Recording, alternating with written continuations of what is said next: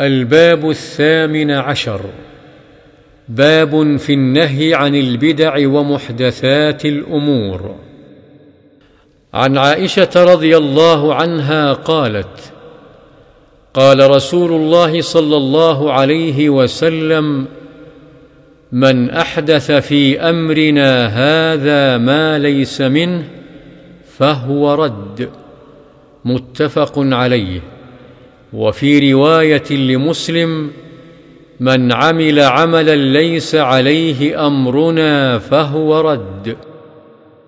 وعن جابر رضي الله عنه قال كان رسول الله صلى الله عليه وسلم إذا خطب احمرت عيناه وعلى صوته واشتد غضبه.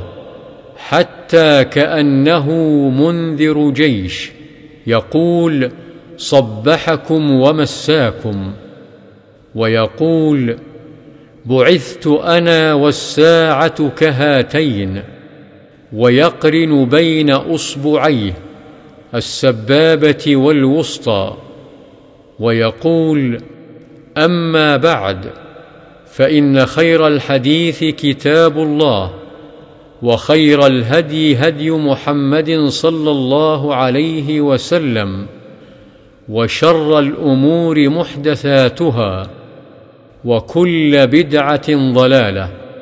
ثم يقول أنا أولى بكل مؤمن من نفسه من ترك مالا فلأهله ومن ترك دينا أو ضياعا فإلي وعلي.